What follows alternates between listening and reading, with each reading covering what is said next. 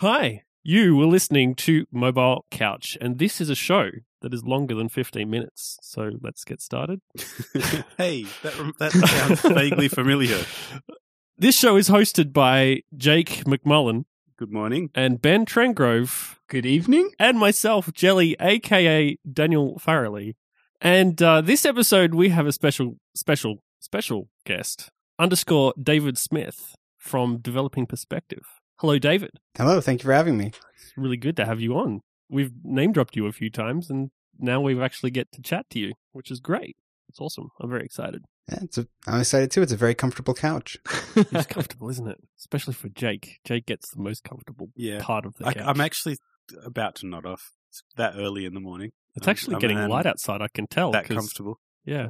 It's yeah, it's very very weird time for us to be recording. Normally we're recording at the other end of the day for everybody. But now that we're a multinational podcast, Yeah.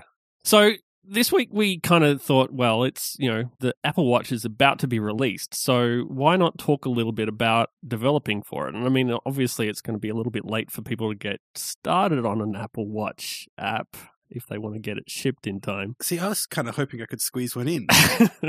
No, but I still thought it might be interesting. And we definitely haven't got anything to say about it, but I think David might. Yes, I've been spending a lot of time with it anyway. I don't, so I have things to say. Whether they're good things, I'm not sure, but I have things to say. So let's kind of maybe get started by talking a little bit about what you do for the people who don't know who you are. Why did you get into development in the first place? Sure. So I'm an independent iOS developer, um, whatever that means. Um, I've made my living making apps and selling them in the App Store for about the last six years or so. Yep. I got into it initially because I just thought it would be fun. And at the time, I was doing consulting work and was looking for something different, and apps was that. I didn't really have any background on the Mac platform or Cocoa or Objective C or anything. So I just over vacation got a book and made a tip calculator. I think was my first sort of project, and Yeah. um, since then it's just sort of been keeping at it. And so that's what I do now. Sort of full time is just making apps and putting them out in the App Store. Yeah,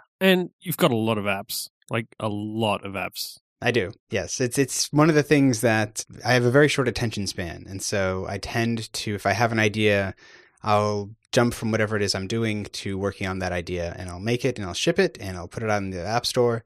And some of them have done somewhat well for me. Some of them have done horribly.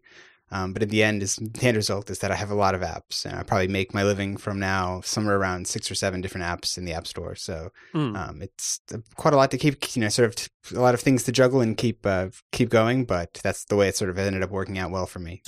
Um, I was kind of interested in this approach. What do you think is the hardest part of developing apps? Do you think it's the coding part or the thinking of ideas for apps and deciding what features should be in them and how to market them and describe them to people and find an audience? I mean, the hardest thing for me is probably the marketing side of things, uh, turning the actual thing that I make in Xcode into something that's actually, you know, going to generate revenue or be part of a business for me.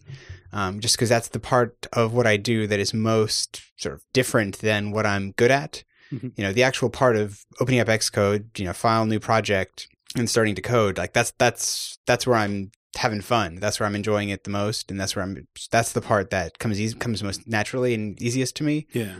Um, the hardest part is that once I have that, is taking that and turning that into a product that is, you know, going to be part of a business that lets me continue to do the part that I, I love, the actual the making part, um, long term. And so Yeah. that's sort of the trickiest part, I think. can completely relate to that. I think that um the coding part for me feels most natural as well. And I don't know, I mean, I don't know if it's just about what we're used to, or it kind of feels to me that the the other part about taking a software product and turning it into something that can generate revenue seems a little bit more random. That it's not as I don't know. For me, the the programming part, there's a direct connection between the effort you put in and what you end up with. But the other part of it, you know, taking a finished software product and trying to turn it into a source of revenue se- seems a little bit more random. That some things um, achieve success and others don't, and there's obviously some correlation between how good an app it is in terms of the polish and the effort and the concept behind it. But it seems like there's something else as well, some sort of marketing magic, which I don't really understand.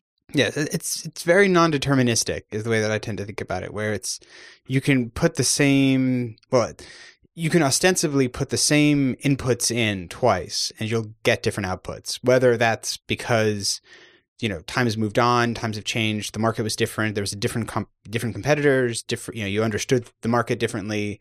Um, like there are so many intangible parts of the actual putting it out into the store and it finding a home that you can't control that you know it feels very out of your hands in some ways and there's things you can do in my experience that you can do to minimize the non-determinism of it but you can never eliminate it and you're always just kind of hoping that you know when, when you launch your app that week there isn't some other major amazing new app that gets catches everyone's attention or you know, the week before you launch, a competitor comes out with something that's way better than what you have been working on, or all those things that you just can't really are that are beyond your control that you just kind of have to work around. So you can just sort of do your best to be prepared, but you can't really control it, which is different than obviously with programming in a way that, you know, I'm the one who puts the code into the text file and once I you know, every time I run the app, it's going to sort of do the same thing because it's that's what programming is, and so it's it feels a bit more comfortable in that way. Yeah, I think it's a great way to describe it. So, have you been surprised by which of your apps have achieved sort of financial success, or were they the most successful ones, the ones you felt most confident would be? The short answer is no. Insofar as whenever I've launched something, in the time that I'm launching it, I typically, you know, I'm excited about it. I think it's cool and it's interesting and it's fun, and that's sort of generally why I made it.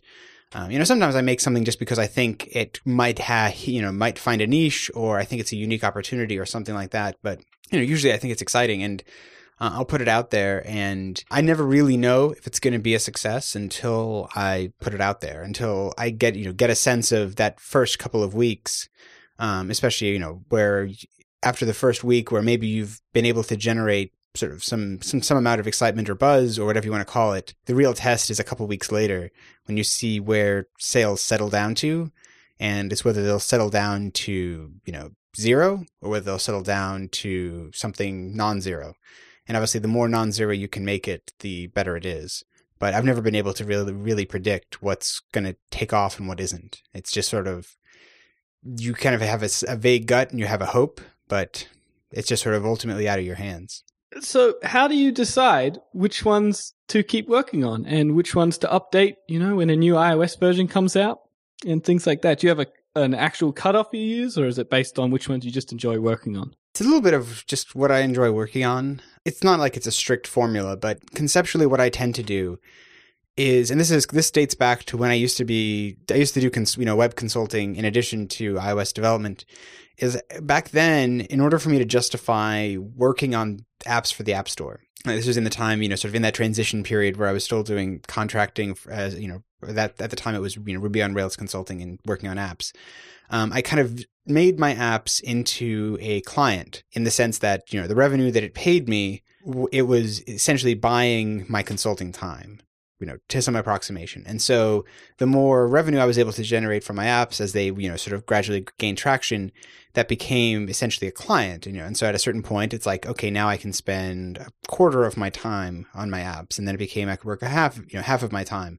Um, and kind of it grew, event, eventually became, you know, my full-time thing. And in some ways, I still kind of think about it that way, where when I'm looking at doing updates, when I'm looking at a big major update comes out, so, you know, so essentially every year between WWDC and October is always a very, very busy time for me because I'm going through and, you know, working through seven or eight apps um, in terms of doing updates is, you know, a lot of work. And I'll tend to prioritize, at least to a first approximation, the apps that roughly in order of the revenue that they generate. And so if, the, you know, there's a couple of my apps that do the vast majority of my income. And so I will tend to prioritize making sure that they're in great shape for that update and then just kind of work backwards from there um, in terms of, you know, the things that sometimes are even are things that I enjoy or that I use more. I'll, well, but if, you know, they're not really doing much on the business side, then they'll tend to be sort of deprioritized um, away from that. And then just kind of mixing into that is always, whenever, especially around iOS updates, it's looking for new opportunities, looking for new things that I can do that aren't just extensions to my current stuff.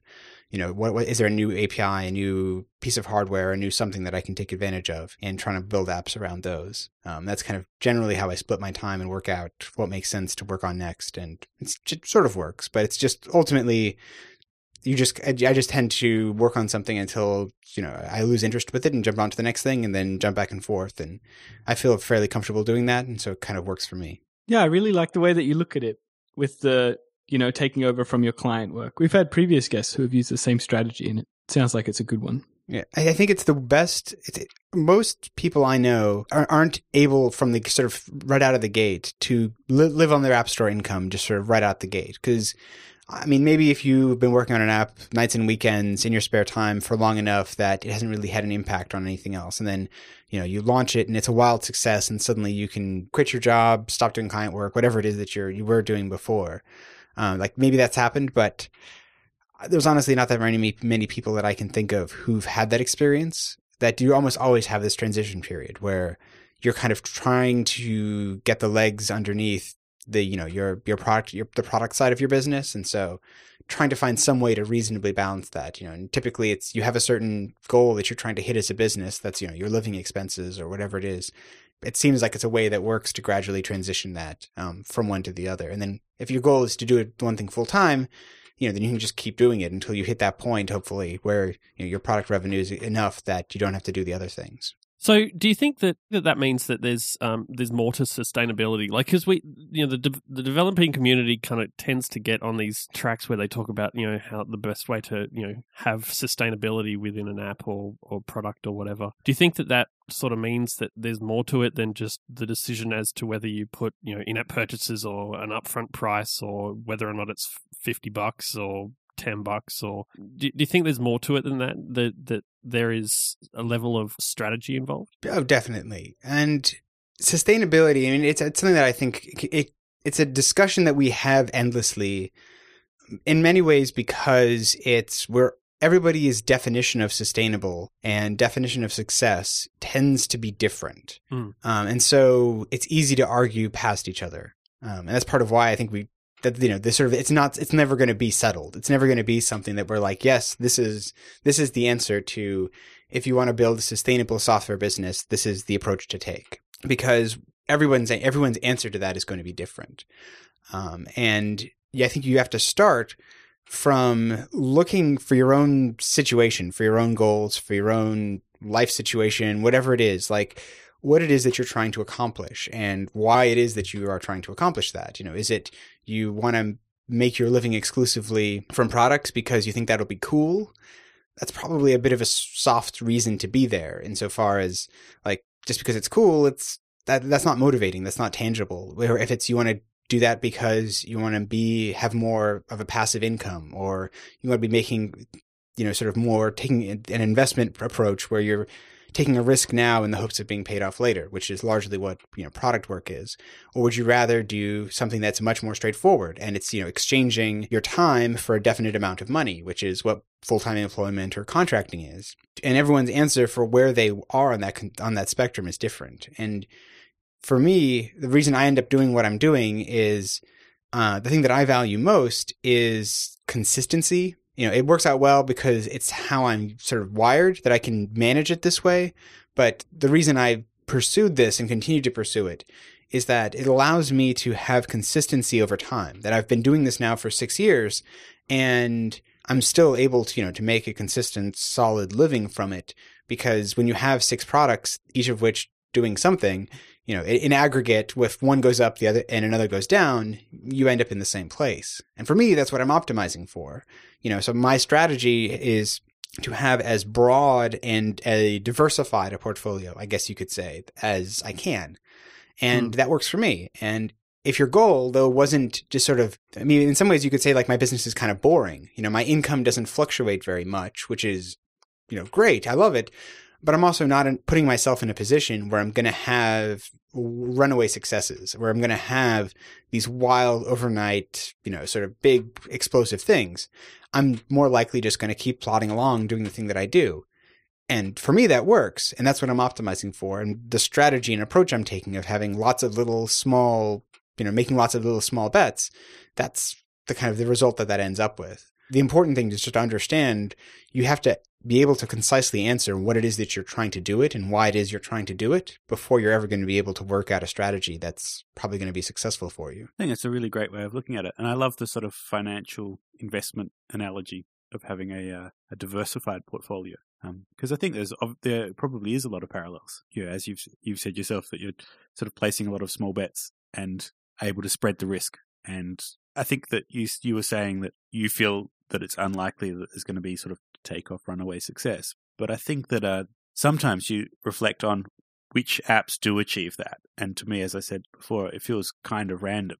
But the necessary precondition for it is that you're there and you've got apps in the store that have the opportunity to to gain a, a larger market. So having a, a, portfolio approach like you've got seems really sensible because you've got you know not just one one app that might have a chance of achieving that sort of runaway success, but lots of them.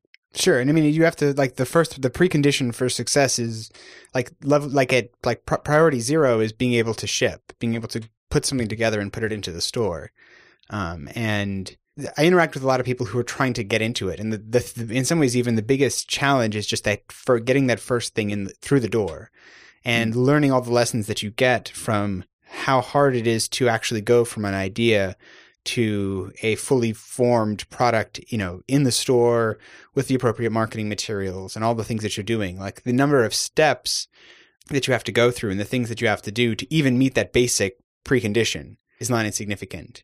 And so whenever I talk to somebody, the first advice I always say is if they're trying to get into this, like the first thing you need to do is to get something shipped as yeah. fast as you can, as quick as you can, and understand that process. Yeah. I, I, I was surprised the first app I shipped at what proportion of my time was spent coding versus proportion spent doing the other stuff that was required to ship the app. And my first app was absolutely trivial, and it was way back in the early days of the App Store when I think there was less extra work needed. I can see Jelly racking his brains to try and figure out what my first app was. I'm feeling like it was the one where you flipped between the animal pictures. Oh, that's actually still in the store. No, it was, there was enough. a puzzle one. There was no, see, there was one even before that. So oh I have gosh. two apps still in the store as my own products, but um, my problem has been that my personal products can't afford my time now. So I don't know when you talk about treating your products as clients. My products are clients that just can't pay, so they're the worst kind of clients. yeah.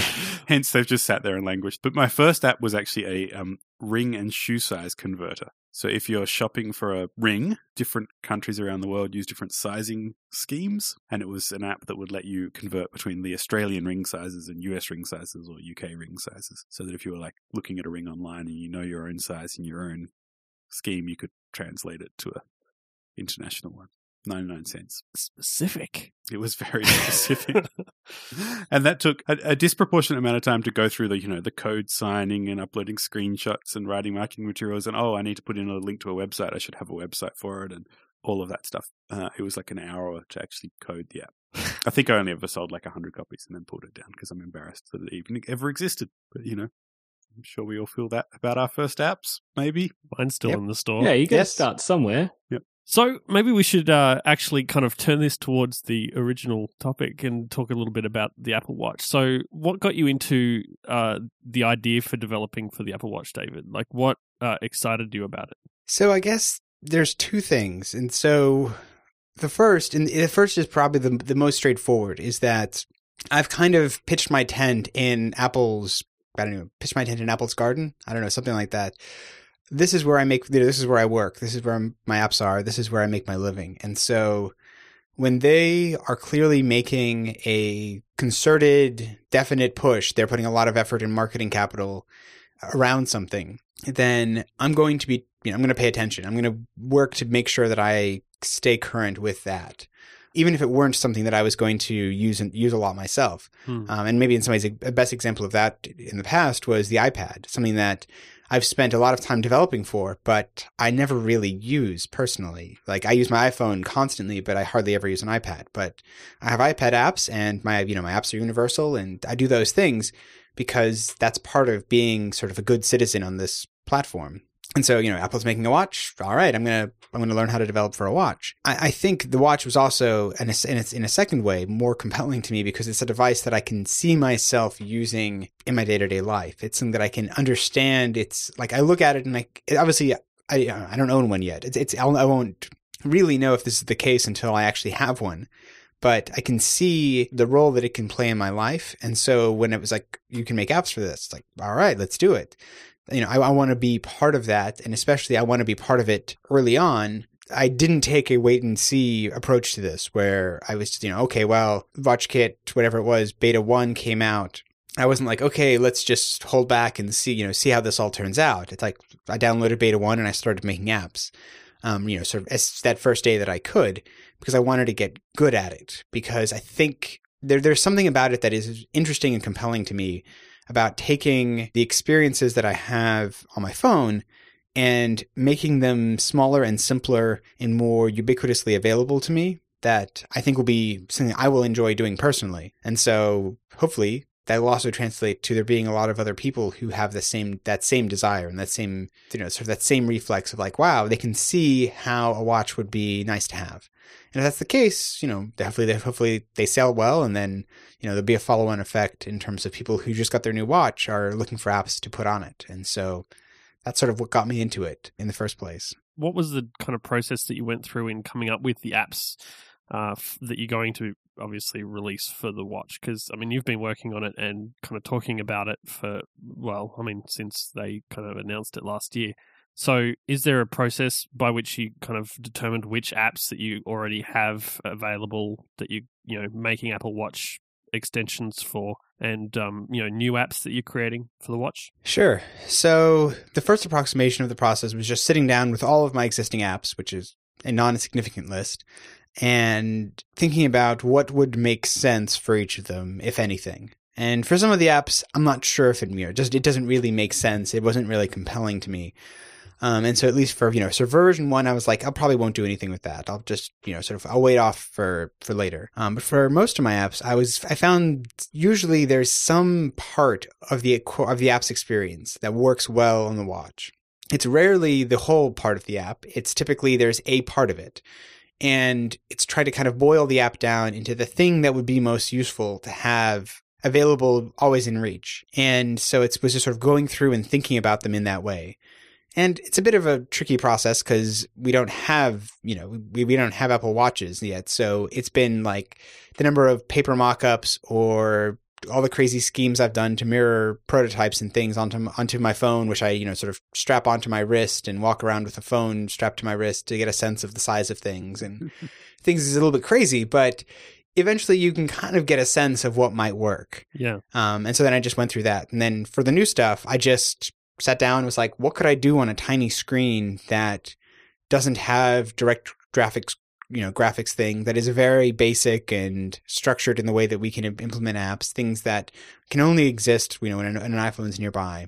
And I just came up with a list and the things that I thought would be the you know the funnest to work on the easiest to work on and potentially have the biggest appeal were the ones that um, you know I dived into and started building. Yeah cool. You've made what to me seemed like a um I don't know a, a very difficult task sound easy so I, I've been thinking about the watch as well but I've been really struggling with the idea of not being able to have one and wear one and use the apps that Apple have written for it. I feel a little bit constrained in how well I'm going to be able to understand it as a platform.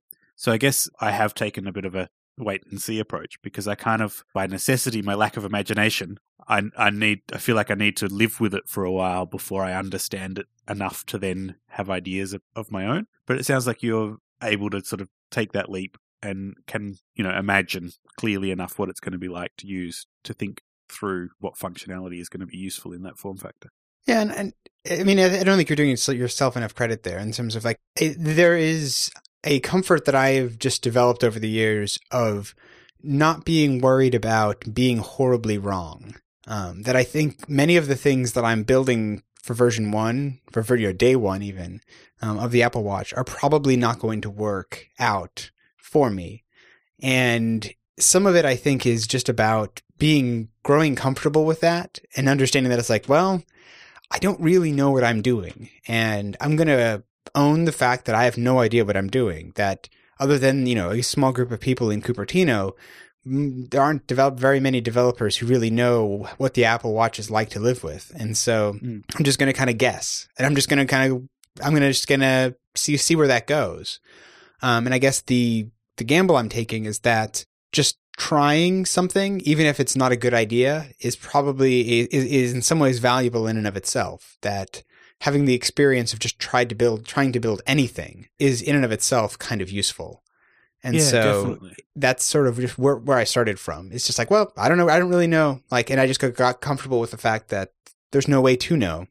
And so if I want to be there early on, I'm just going to have to guess. Yeah, I think that makes a lot of sense. So, I mean, I can I can see how it pays dividends in the sense using continuing the financial analogy here that the investment you you make of your time in learning this new platform, independently of whether any of the day one apps sort of take off, it's going to pay dividends in the sense that your understanding will be further developed than anyone else's by way of the your experience of of doing these first apps. Um, so you're more likely to find that great idea that makes perfect sense on the platform.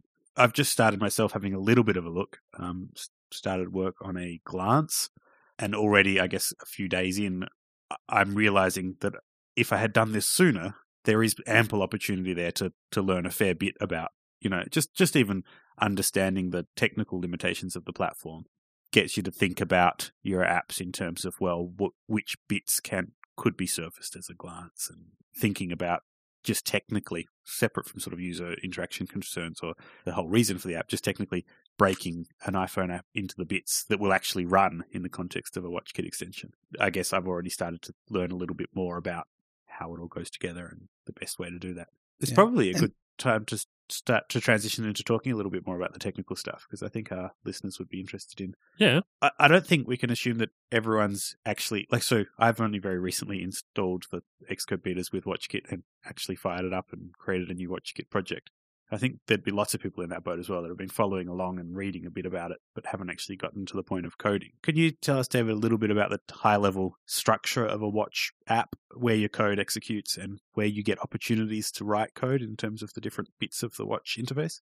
Sure. So at a basic level, what we what we have right now, and this will I'm sure change. I think Apple has even promised that we'll have fully native apps sometime later in the year. But for right now, what we have are WatchKit extensions, which are extensions in the same way that iOS 8 got extensions for things like Today View widgets or Share Sheet widgets or those types of things. Like they're uh, little bits of code that run in parallel to your main your main iPhone app, and they're bundled exclusively with an iPhone app. That you know, you can't submit just a WatchKit app on its own. It's going to be as part of an iPhone app or a universal app potentially, but you know the, the relevant part is the iPhone part. Um, and there are th- three, I believe, main sort of types of WatchKit extensions that we can write right now. Um, we can write notification um, extensions, so things that deal with a you know a notification that comes in um, to the user's phone, whether that's a push notification or a local notification, whatever that looks like.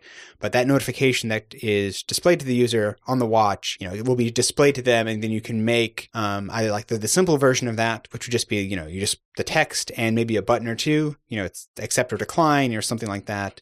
Um, or you can have more dynamic notifications where there's a bit more interactivity to them. Um, you can have glances, which are the simplest version of WatchKit possible, where it's basically you can just create a static view that's available if the user swipes up from the bottom of the watch face. Um, and these are just closest thing to probably like a Today View widget on the phone, but they are very, very simple and they are not interactive at all. They are just entirely a, a screen of static text and images um, that you can display to the user. And then the third type and the most sort of complicated thing is there is a full, what they sort of like a WatchKit app, um, which is an app who that runs entirely on the phone. And well, actually, all three of these run entirely on the phone and are projected essentially up onto the watch um, via you know whatever dark magic Apple has to pull those two together. But you run you the WatchKit app is a very basic thing. You don't oh you there's only I think eight UI elements or something like that. You have tables, labels, buttons, steppers, um, and switches or something along those lines.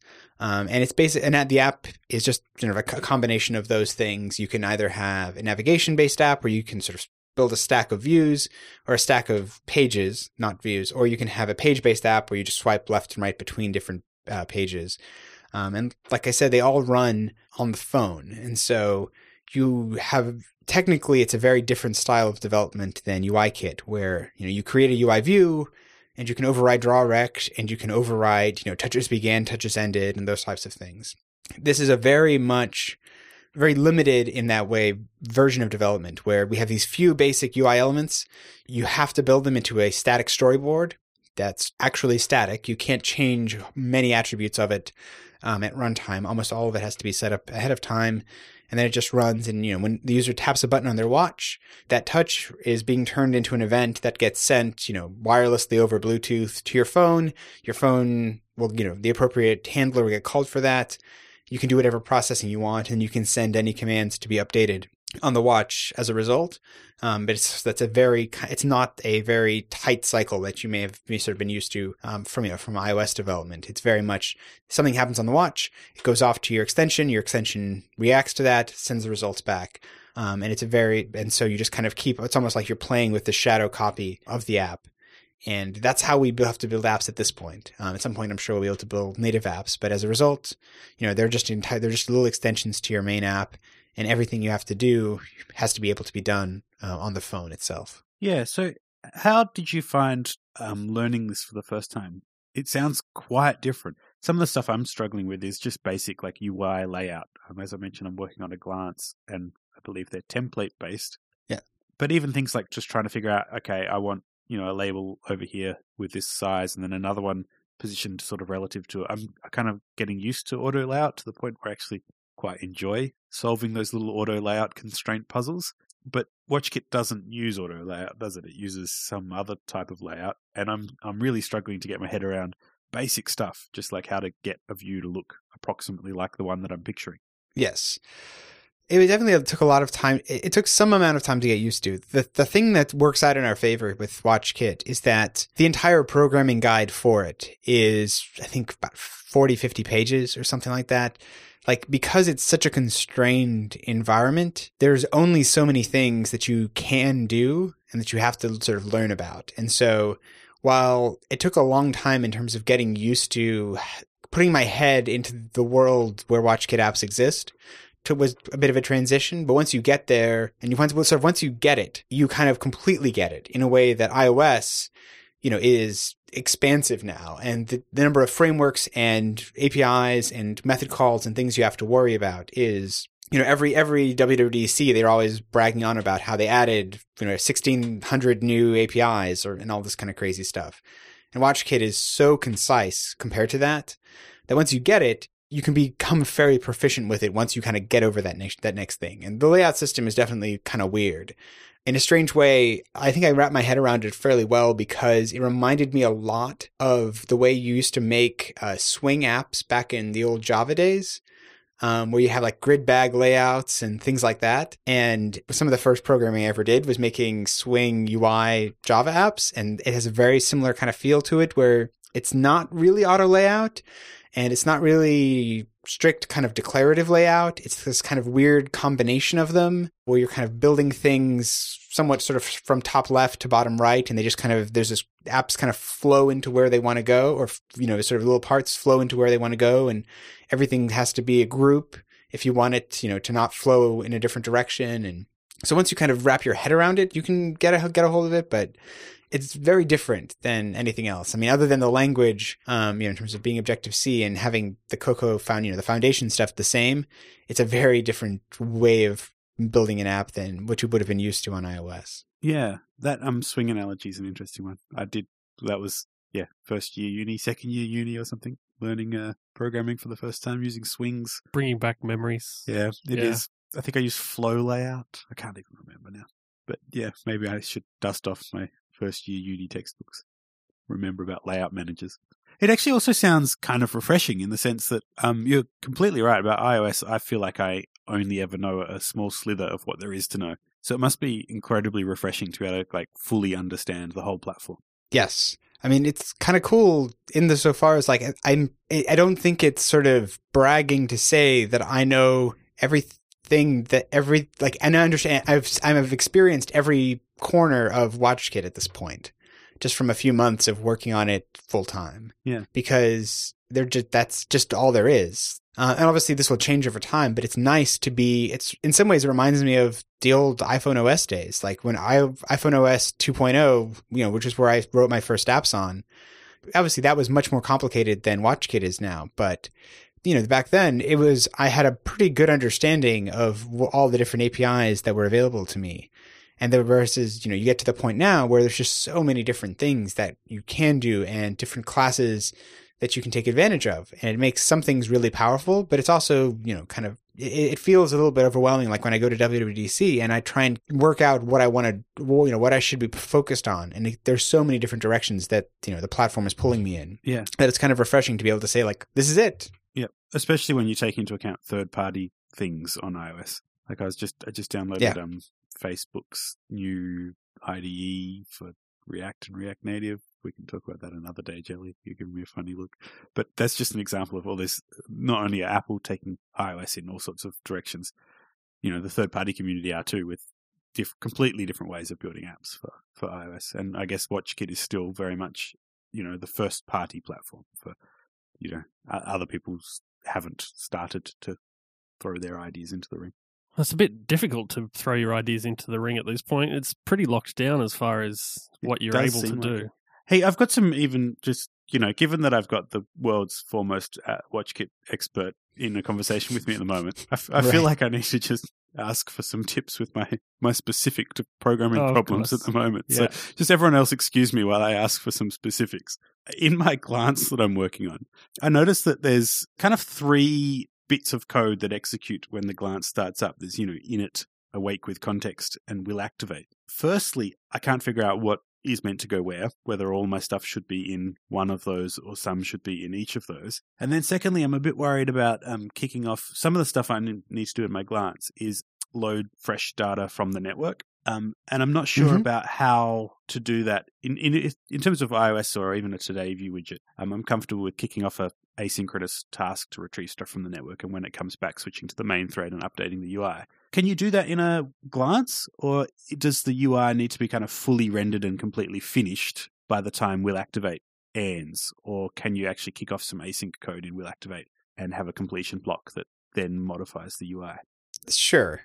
So the first thing in terms of the life cycle, they're called for different reasons. Um, in terms of will activate, will activate is called anytime the glance is made visible, which may or may not be called like it'll be called at least once for you know sort of once for, for uh, a life of the glance, but it could potentially be called many times. And so if you know if the Oh, user it's- say swiped up and then swiped left, right, left, right, left, right, you know, with your glance, Yeah. it'll become. It's sort of the difference. In some ways, it's the difference between like view did load and view And will, appear, Right. um, in iOS.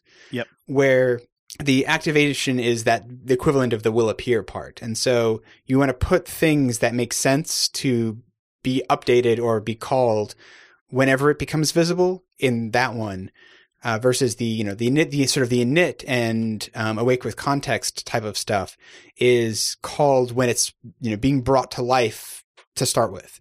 Um, and so you wouldn't want necessarily if there's some concept of freshness in your what you're displaying to the user if you, if you only ever refresh that on the you know awake with uh, the init with the init method or the awake with context methods um, they may that that you know they wouldn't be updated then potentially after the app you know if the user went away and then came back quickly it may not have you know I, a lot of these things you never know exactly what's going to happen in terms of if it's going to pull pull your glance completely down or bring it fully back or Yeah. you know if it's going to take it down and then re- rebuild it from scratch but in the, i think the best analogy for that side of things is to think about it in some ways of the same way that you would with a view controller with you know view did load and sort of the view will appear kind of stuff. And so you Yeah. want to do your architectural building it up in the the init and awake, um, but then like in the will activate, will deactivate type of things, that's where you're putting things that are more about freshness and about reacting to when the user first, you know, when the user starts looking at it. yeah, I think that makes Uh, sense. in terms of the what to do with loading data, this is probably the hardest problem about building WatchKit apps at this point. The strange thing about watch it, about watch WatchKit apps in general, and obviously this is like we were saying earlier, where it's all kind of speculative, but based on the kind of interactions your users are probably going to have with them, is that they're going to be ridiculously short-lived. Um, because the nature of having something on your wrist, part of the, the advantage is that you can just raise your wrist, look at something, and then put your wrist down. Yeah. And so you know, you're probably going like think the human interface guidelines refer to this like if you if you measure the interaction with an with an iPhone your app, your iPhone app in minutes, you know, you'll be measuring that same experience on your iWatch app in seconds. Hmm. And everything is so scaled down that sort of if you're if you're kind of viewing it as as soon as they ro- open up the glance, if you then kick off a request to go and get data from the network and come back, they may have already put their wrist down before that data is back. If that takes anything, you know, like maybe if they're on a very fast connection connecting to a very fast web server, it'll come back quick enough. But if it's taking three or four seconds to get the data back, that's probably not Mm. going to work in that context in a way that it may work for an iPhone app where there's sort of a different level of investment that the user has done in pulling out their phone, unlocking it, launching your app. Um, and so a lot of what I've had to do in my apps is work out clever, more clever ca- caching strategies so that I have something to show them right away. And then often what I'll do is I'll kick off a request to go and see if there's something new, if there's something um, new that I can display to them. But otherwise, I'm trying to have had my main iPhone app make sure that there's a nice, fresh, reasonable amount of data that's relevant to the user available at all times. That's a really interesting challenge. So, say for example, at the app a glance that shows you stock prices, and so you might want to quickly glance at your phone to see if uh, you should buy or sell the stock that you're trading that day. Um, obviously, you want up to date information. So, Sure. if possible, you want the stock price as of a moment ago, not the stock price as of three hours ago. Um, but you're right. When you when the glance first activates, it's unlikely to have fresh data.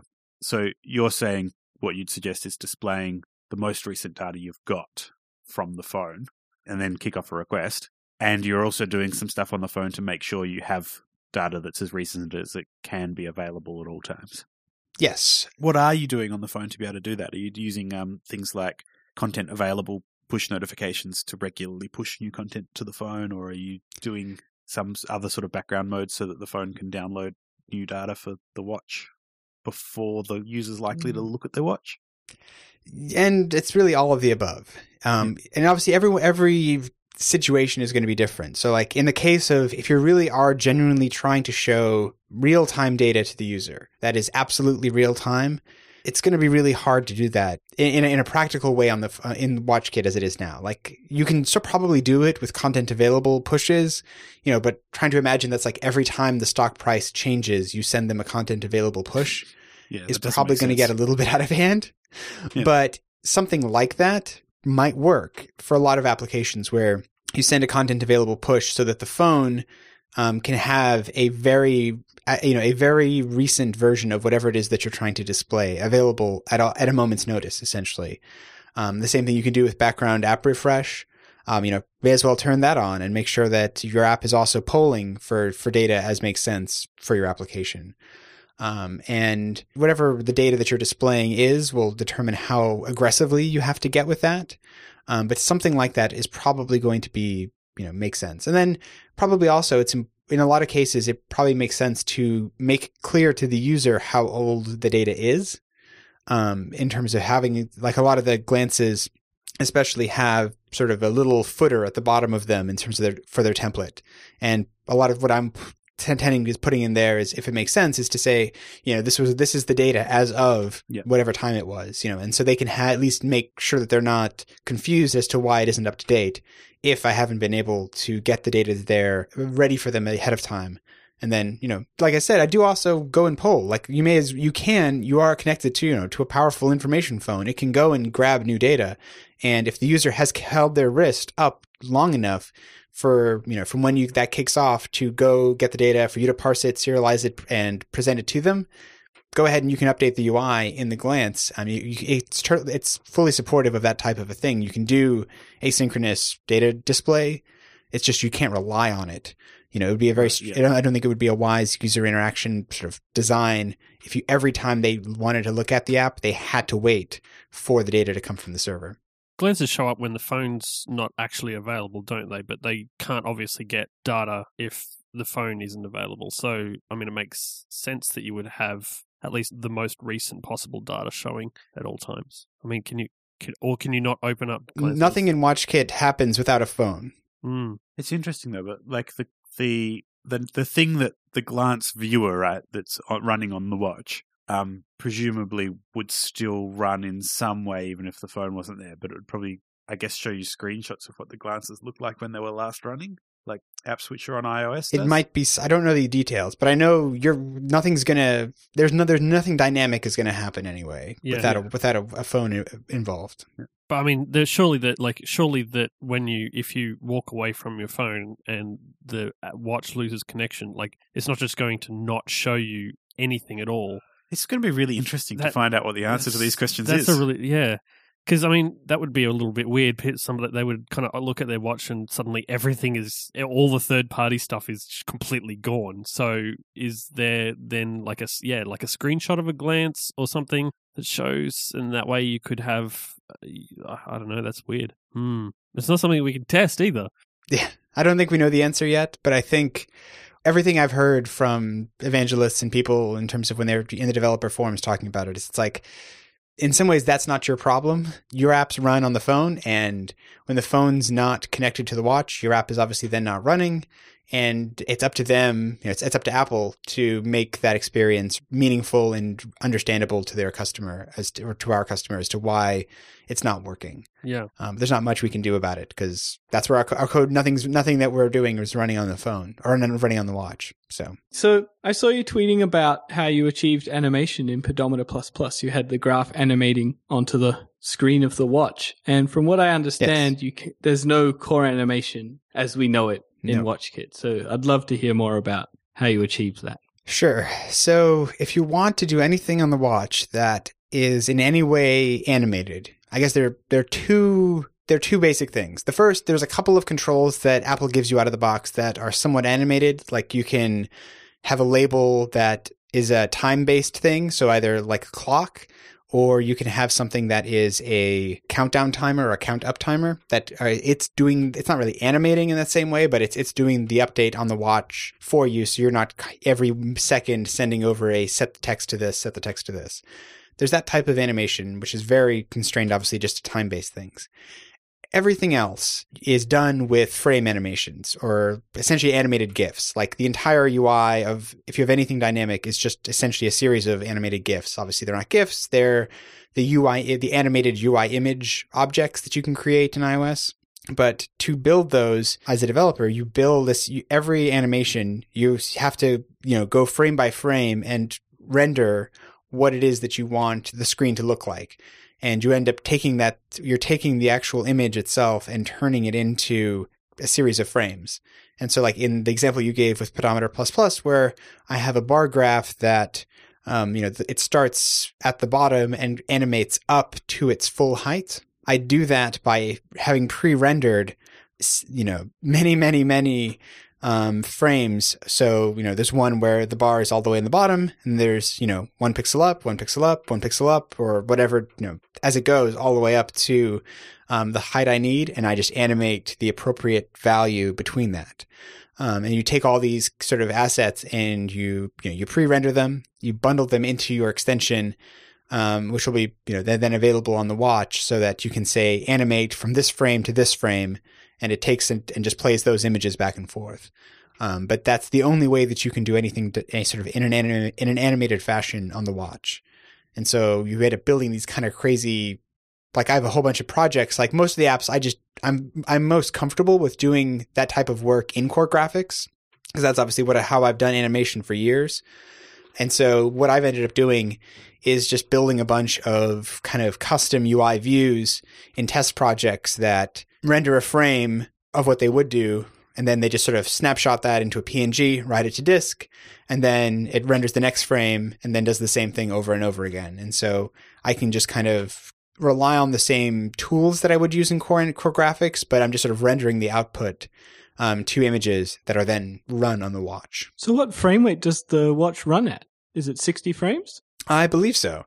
Um, I don't think there is a specific guarantee, as far as I know. It is along the lines of, the, you know, it will, it will, because when you do the animation, you say, run this many frames over this this duration, and it will work out the frame rate it should show each frame as a result of obviously that calculation. Um, and I think we've been told to not, you never have to do more than 60 frames per second. You know, so in terms of if you had a one second animation, you would never need more than 60 frames. Whether it's actually going to display at 60 frames on the watch, I'm sure is just like on iOS, dependent on a variety of other things, how many other things are rendering, how busy things are generally. Um, but that's sort of the general guidelines we've had, I believe, is it'll never be faster than 60 frames a second, but it may not get to there either. But functionally, you shouldn't really have to worry about that because you do the best you can, and then the watch will do the best it can, and that's the best we can do.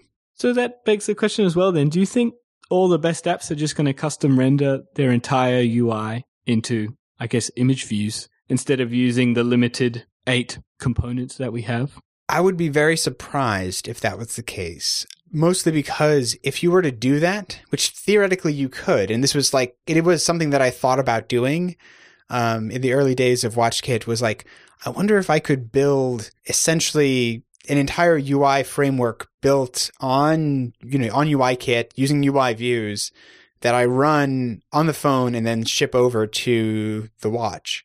Um, and theoretically, you could. It would be kind of crazy, but you could do it. The problem is that obviously every frame in that case, if they're dynamically generated at runtime, has to be taken and shipped over to the watch over Bluetooth and then deserialized and displayed. And so it's very unlikely that you're going to be able to get anything near what you would want in terms of interactivity and performance and battery life and all those things. If, you know, even if you weren't doing it 60 frames a second, even if you were only doing a few frames a second, to be able to take that image, render it, send it over Bluetooth to the watch, display it, have the user do something and then sending that back and going back and forth.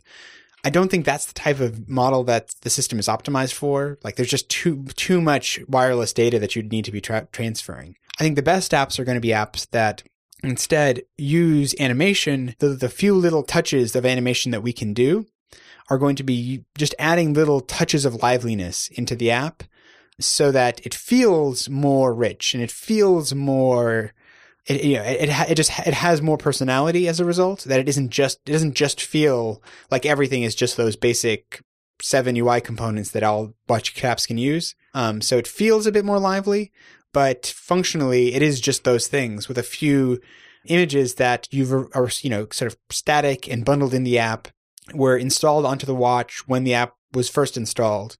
Um, so nothing's, nothing other than, you know, commands is being sent over the wire because I think that, you know that, that, that, those are going to be very quick to move. You know, if it just says animate from this to here to here with this duration, you know, even if you think about the number of bytes, I'm sure that's being compressed down to and sent over to the watch, it'll be almost instantaneous versus taking an image. Even though it's small, it's only 300 and something by 300 and something. Like it's not big, but it's still going to be bigger than just sending a few bytes of a, you know, of a command. Sounds a lot like UI dynamics. Restraint is the key to success. Yes, and I think that also fits with the general philosophy of watch no, I, I, want I want particle effects on my watch. You know, I want smoke and flames. it's you you can do it insofar insofar as you you can pre-render them. Okay. You know, it's what I do. So if I don't know if you're familiar with in Pedometer Plus Plus, one of my apps, if you hit your day, if you hit your goal, you get confetti. I vaguely remember that. And so I, I, I had a I had a 29 day run just after Christmas, and I haven't hit had a whole successful day since the run broke. It's quite sad. So I, I vaguely remember that confetti. Used to make me feel good. I I love the confetti. So for that feature, I did pre-render confetti for the app. Oh, cool. So obviously it's the same confetti every time, whereas on the phone, that confetti is much more of a it's an actual dynamic particle system that's different, you know, slightly different every time. Yep. On the watch, it's exactly the same thing. It's just I recorded 100 frames of confetti falling from the sky, but it works. You know, it still gets that same point across. This this might be what it takes to get me walking again. I just quickly looked. So the last day I got my target was the 19th of January. That's sad. Uh, no, I have to look mine up. Surprising no one, my Pedometer Plus Plus thing is very low today. Yeah, 287 steps for me. Day's only, it's only just begun. Cue the music. Is anyone else Carpenter's fan Yeah. here? No? Okay. I'm on 9,268. Oh, you got to go for a But I'm walk at the around the of my couch. Yeah. You got to do laps in the kitchen There you before you go. go to bed, man. I think the last time I got one Yeah. was I got a good day was the 28th of February. Oh, it's, I got 11,000 steps. Hot Pretty good. dang. I don't think I've ever got that many steps. You know, interestingly, Pedometer Plus Plus is the only third party today extension I use. It's the only one I've found useful. I'm glad to hear that. Yeah, I've heard of a lot of people who it's weird with the Today View widgets, and in some ways, I guess the same thing will happen with WatchKit apps, where you kind of put your main app out of a job if you do it well for certain Yeah. kinds of apps, because if you're doing, if you're showing, it's much more convenient to be able to view that data from just swiping down anywhere on your iPhone, no matter what you're doing. You just swipe down, you can see the display. Yeah. Um, and so if you do it well, there's no reason to run, launch the main app in the first place. It's kind of a same. I imagine the same thing will happen with watches. I think that is a great point and potentially challenging for someone who, like me, is in sort of client services. In that sometimes the sort of naive position might be if you're commissioning an app that I want one that, you know, the metrics of, of iPhone apps are all often about how many times it's launched, how many people download it, how often they spend using it, how long they spend using it each time they use it. And it can be, um, I think, challenging people's preconceptions to sort of say, you know, that might not be the most meaningful way to measure how valuable your app is to a user. In some cases, it might be um, how little time do they spend using it. Like if you can make it so they don't Yep. need to launch your app, but you can get the information from your app into other places like the Today View or the, the Watch, then the app actually may be much more valuable to people, but not in ways that people are used to measuring, I guess. Yeah, and it's it's, under, it's understanding the problem too. Like just to extend that with pedometer, my average session length in pedometer plus plus is two seconds, which makes sense. The app just shows you a number, and then you can just move on with your life. But yeah, if I, if I was trying to, if I was driven by that number to try and make it longer, I would almost certainly make the app worse. Um, Yeah. If, if if I forced you to have to dig around for data or to do things in a more awkward way, so you have to understand the problem in the first place.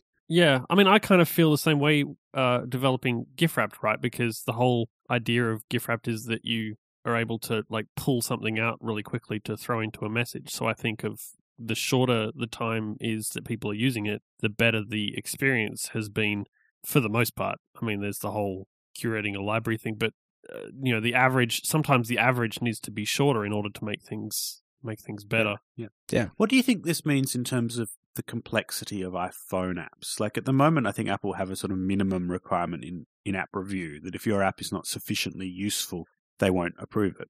Um, if I was to do a app with a WatchKit extension, where the WatchKit extension provided the sort of utility that we're talking about here, surfacing timely information on the watch in a glance that you can quickly look at and get the information and then get on with your life. But all my phone app did was provide the sort of settings for the watch app. Do you think that would make it through review? Or do you think that the phone app still, like, are Apple going to lower that bar of how functional a phone app needs to be if it's got a WatchKit extension? Or do you think they're still going to ha- require the same? I think, I mean, we, we don't have review guidelines for WatchKit apps at this point, so it's hard to know with certainty. Um, my suspicion, though, is that it's going to be the same thing as they did in some ways with extensions on iOS 8. And an example of that are, say, uh, third party keyboards, where the extension is the only use. Like, I have a third party keyboard for uh, entering emoji, and the only useful part of that app is the extension the host app is basically just a set of instructions to how on how to install it in the you know in, into your settings and there's a link i think to email me if you have any trouble kind of thing Yeah. um so the app like if i just submitted that app on its own to the app store without the extension you know be it'd be rejected because it's like it doesn't do anything um but because the the point of the Hmm. app is the extension I wouldn't be surprised at all if it's the same type of rules for WatchKit that as long as there is some part of your app that is genuinely useful, then you'll be fine. Okay. Uh, that's, that's, I think that makes sense. Um, now that you say it like that, I'm less worried. I also kind of wonder about with that phone app and watch app relationship. What do you think's appropriate to do on the watch and what's appropriate to do on the phone? So say going back to my, um, stock price example, um, I could imagine that from a user's perspective, you could potentially meet all of their needs on the watch with just a glance. You know, if you had a, a phone app that let you um monitor stock prices, and in that phone app you could you know pick your favorite stocks to keep track of. uh, and then on the watch, all you had was a glance to show you the current price of your favorite stocks. From a user's perspective, I could almost imagine that working, but I imagine that the Watch Kit app itself, the thing that you tap on, the thing that launches when you tap a, an icon on the watch's home screen, I imagine that's got to do something as well. So maybe maybe I could, as a minimal watch app, get away with one of the page-based navigations where I have a a one page summary for each stock price. So you could swipe back and forth between your stock prices and then a glance that shows you sort of a condensed summary view of it all. Do you think that that's sufficient if there was no functionality on the watch for actually editing that list of favorites and searching for a new stock price and adding it to your list of favorites? Do you think it would be you could get away with only providing that UI on the phone and that people would like configure, you know, what they wanted to see on their watch in the phone app and just use the watch as a viewer? Or do you think that it's necessary to provide that sort of configuration UI on the watch as well? I think in general, it would almost probably be encouraged to try and keep the WatchKit portion as streamlined as possible. Um, that I think a lot of what Apple, like the human interface guidelines, is driving towards is that the watch is not the place that the user should be spending lots of time fiddling with stuff necessarily. It should be much more getting in and getting out. Um, and so if you, you know, doing a lot of the setting and configuration and those types of things on the phone, in general, I think makes sense. Like there are a few of the, the apps that I've been working on where there's some, I wouldn't say configuration is probably not the right word, but like there's a couple of little options that you can toggle. But generally speaking, almost all of it's configured on the phone, and the watch is purely a an ex, you know it is truly an extension of that phone app. It is not necessarily the app in and of itself. Yeah. Um, and it's also probably worth saying. I think you don't even have to build a watch kit app if you don't want to. You can also just I think you can just have a glance, and you could just have that as an app. Right. Okay. I wasn't aware of that. In, in Xcode, it seems that when you create a WatchKit, when you add a WatchKit extension to an app, and you choose that you want a glance, by default it gives you two storyboards, one for the glance and one for the app itself. Yeah. So, but I have a vague recollection that if you, if you deleted the the other entry point, it should still work. I'm not totally sure on that though, but I, it may even be. I know you can like you can just do the notifications. I'm pretty sure. Yep. Okay. But anyway, the core point is that making a WatchKit app as straightforward as possible, I think has a lot of value. Have making yep. it be something that the user isn't fiddling about in because the watch's screen is tiny.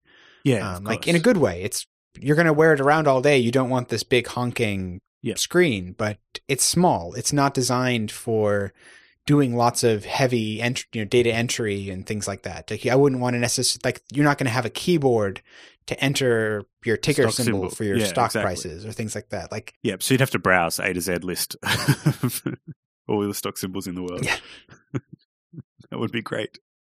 No, I think I think what you're saying completely confirms my suspicions, which is that you know the watch is really about um, quick interactions, so surfacing information and and maybe responding to questions. Like maybe in my hypothetical app, there will, there could be functionality to um, you know, keep track of a price, and if it falls below a certain amount, ask me if I want to sell, and it could give me a notification where I could have a buy and sell button or something. Uh, sure. So simple interactions where you make a decision and and that's it, you're done. Versus not so much the kind of longer running interactions where I'm browsing through lots of lists and typing in information and trying to curate a set of gifs.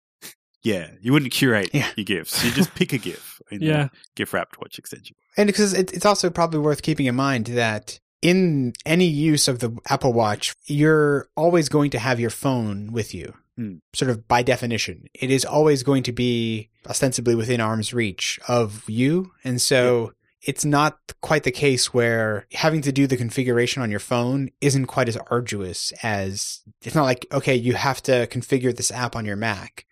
Um, yeah. And then once you've configured it on your Mac, then that's you know that's how it works. That would be kind of annoying. But your phone is always in your pocket. It's it, it has to be there in order for the WatchKit app to work in the first place. Yeah. So putting the appropriate complexity onto the phone just sort of makes sense. Yeah. So that's fascinating. It begs the question of what's going to happen if and when we. I mean, I guess when we get a more sophisticated watch SDK. That if if we do get the ability to run native code directly on the watch, um, you know, how, how much complexity are we going to want to move there? Will you end up get this, getting this sort of bifurcation of watch apps where some people stick with the old model, current model, which will be old, and have a lot of the logic and complexity on the phone, and others increase the complexity of the watch interface with the view of it letting it run independently of the phone. It's interesting. Yeah, yeah. I mean, and my guess on that is just, just it's going to all come. It's going to come down to the use case for the app and for why it why it would be useful to run without the phone. Because anything that re- anything that's going to like be internet based, that's going to require a network connection, at least in the first ver- you know the first hardware is going to need a phone. Yeah. Maybe it'll be more like allowing everyone to do apps like that hotel chain that lets you do a use your watch as a keyless entry sort of thing. Obviously, they've got access to the NFC hardware on the watch, so maybe it's that sort of thing, letting you read read and write to sensors and things on the watch natively, and still doing the main sort of networking on the phone and Yeah, exactly. Or you could imagine, you know, like it, it can play music files, but you could imagine a podcast client wanting to store its own audio files there, um, or that type of an application, something something that needs to be able to run, you know, it'd be useful to run without the phone. That it can be Yeah. completely self-contained and run that way. Yeah. I could see that making a lot, a lot of sense to be a native app. If anybody wants to kind of find out more uh, about developing for WatchKit, you've been doing a series, David, uh, about like the process that you've been going through. Do you want to give some details about that? Sure. So since I guess even before WatchKit was ex- uh, announced, I've been doing a series um, that I call As I Learn WatchKit, just on my blog, which is david-smith.org. And if you go to david-smith.org slash watchkit, um, you can see all the articles there. And it's just a, a long series of things. Some of them are podcasts, some of them are videos, some of them are just blog posts, um, just things that over the last three or four months or whatever it's been, um, that I, anytime I learn something new or I make a discovery or come across something, I try and document it and put it out there just so that hopefully it can be useful to someone else. And are there any sort of resources that you've found useful as you've been learning WatchKit? Honestly, Apple's documentation for it has been very helpful and good in this. Like I was saying earlier, because it's such a concise set of APIs and such a, consol- a sort of a concise vision for what you can do. Yep. Um, I found that to just be very helpful. Like reading the programming guide, reading the human interface guide, like in a way that I wouldn't recommend if someone says, "Hey, I'm trying to get into uh, iOS," to just say like, "Okay, well, go to the developer portal and open up the resource library and read everything."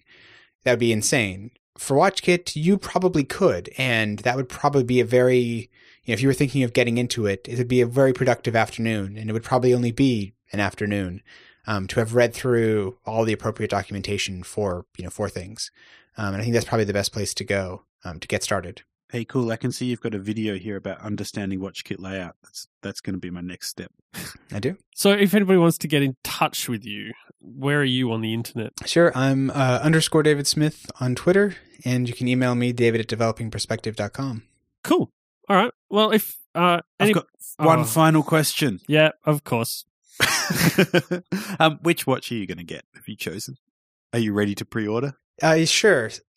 So I'm probably going to buy. Well, I'll probably buy two just because they're different sizes, and so I'll probably get um, a, thir- a 38 and a 42 millimeter in the black sport model. There you go. That's what I'm expecting to sort of blindly pre- pre-order at this point.